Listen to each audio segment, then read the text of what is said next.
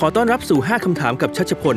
พอดแคสต์ที่จะดึงมุมมองและคำแนะนำจากบุคคลที่น่าสนใจในหลากหลายอาชีพ เพื่อให้คุณสามารถนำไปใช้พัฒนาตัวเองได้จริง ผ่าน 5 คำถามภายในเวลา 10 นาที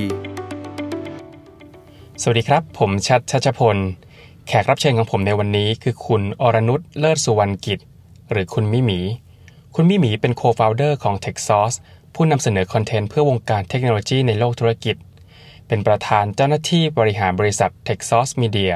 และผู้จัด Techsauce Global Summit ซึ่งเป็นงาน Tech Conference ที่ใหญ่ที่สุดในเอเชียตะวันออกเฉียงใต้ คุณมิมี่ได้รับเลือกเป็นหนึ่งในผู้ประกอบการหญิงรุ่นใหม่โดย Top 10 Asia.org และได้รับการยอมรับว่าเป็นผู้บุกเบิกในการสร้างสตาร์ทอัพ ecosystem ในประเทศไทย โดยก่อนเริ่มสร้างธุรกิจของตัวเอง คุณมิมี่มีประสบการณ์ทำงานในสาย Product และ Marketing ในบริษัทเกี่ยวข้องกับเทคโนโลยีชั้นนำมากว่า 12 ปี คุณมิมีจบการศึกษาระดับปริญญาตรี ด้าน Telecommunication Engineering จากสถาบันเทคโนโลยีพระจอมเกล้าเจ้าคุณทหารลาดกระบัง และปริญญาโทด้าน Information Technology Management ผมรู้จักกับคุณมิมีครั้งแรกจาก Twitter และเป็นเพื่อนกันมากว่า 10 ปี ทำให้มีโอกาสได้ชื่นชมความสามารถและความก้าวหน้าของคุณมิมีอยู่ห่างๆและนี่คือ 5 คำถามที่ผมถามคุณมิมี่ครับ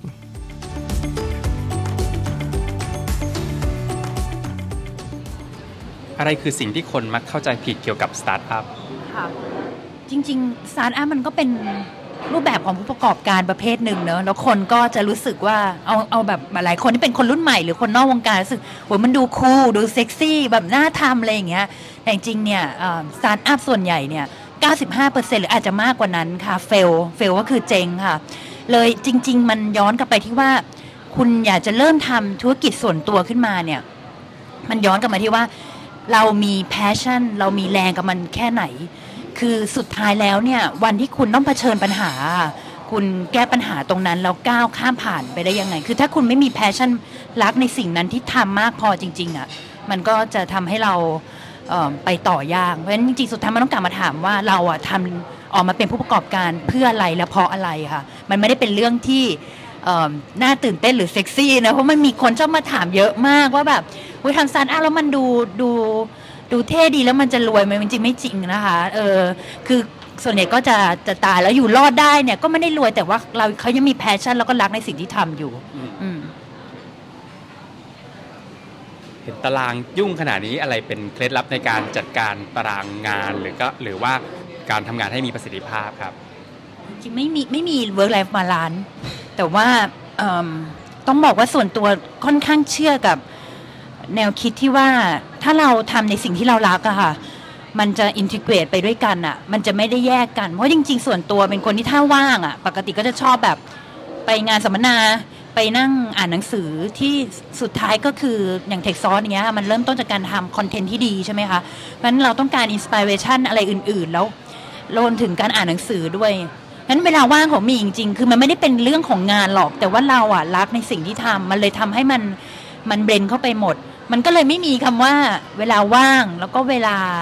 เวลาที่เราอะได้ทำงานจริงๆ คือมันก็ปนกันไปหมดเลยแต่ key อันหนึ่งที่สำคัญที่สุดก็คือมี่เลือกคุณแม่เป็น passion ในการในการดำเนินชีวิตค่ะ คือสุดท้ายแล้วเนี่ยเราต้องพยายามหาเวลาให้กับท่านอยู่กับเขาให้ได้ ถึงงานจะยุ่งแค่ไหนแต่ว่าสุดท้ายเราก็ต้องมีเวลาเพื่ออพยายามหาเวลาไปกินข้าวตอนเย็นกับท่านให้ได้ แล้วก็พยายามล็อกวันอาทิตย์ตอนเช้าหรือตอนเที่ยงให้ได้เพื่อเพื่ออยู่กับท่านอะเพราะว่าสุดท้ายเนี่ยเวลา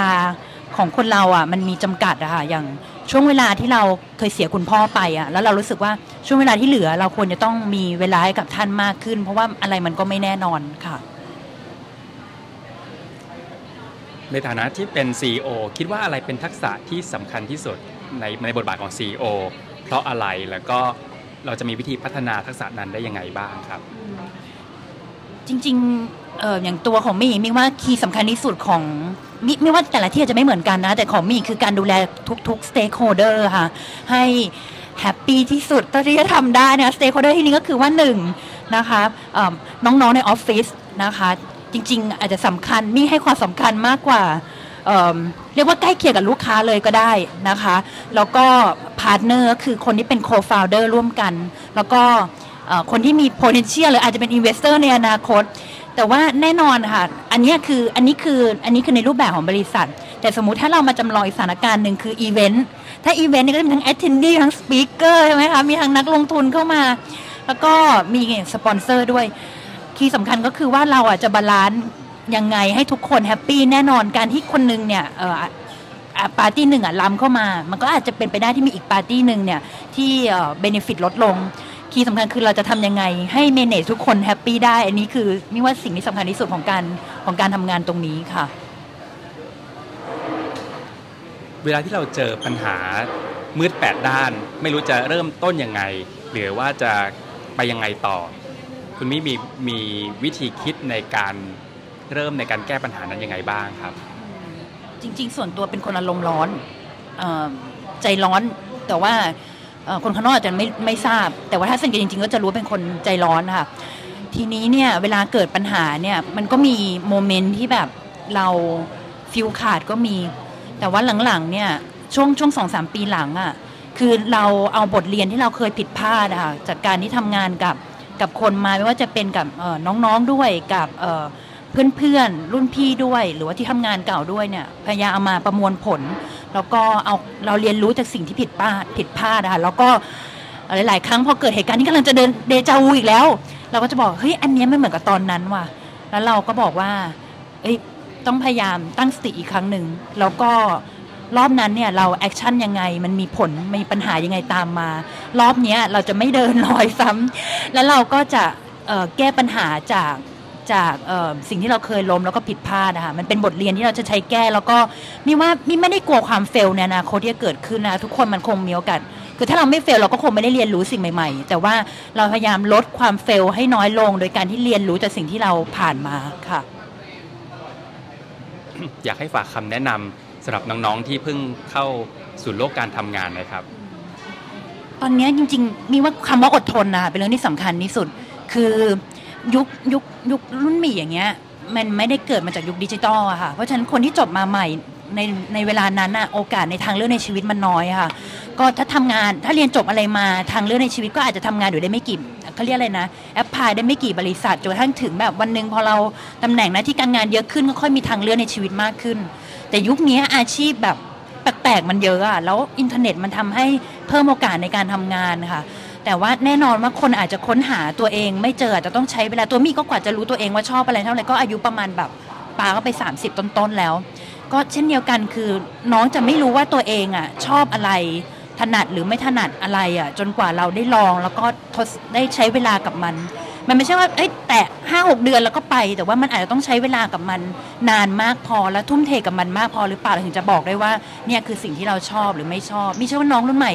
น่าจะคำถามมีคำถามเรื่องนี้กับส่วนตัวเยอะคือ เราอยากจะอยากจะรู้จักตัวเองอะ่ะแต่ว่ายังไม่รู้ว่าตัวเองอะ่ะจะต้องค้นหายังไงมันก็คือมีโอกาสอายุน้อยๆลองเริ่มต้นลองทำดูค่ะ แล้วก็เต็มที่กับมันนุ่มเทมาแล้วแล้วเราจะรู้เองว่าเราชอบไม่ชอบอะไรค่ะ และนี่คือ 5คำถามกับชัชพล อย่าลืมว่าคำแนะนำจะไม่มีประโยชน์ ถ้าไม่ได้นำไปลองทำดู คุณสามารถติดตามคุณชัชพลได้ในช่องทางโซเชียลต่างๆ ทั้งเว็บไซต์ Facebook Page Twitter และ Instagram และฝากให้เรตติ้งหรือรีวิว หรือแชร์พอดแคสต์นี้ เพื่อเป็นกำลังใจให้คุณชัชพล และส่งต่อให้คนอื่นที่อาจได้รับประโยชน์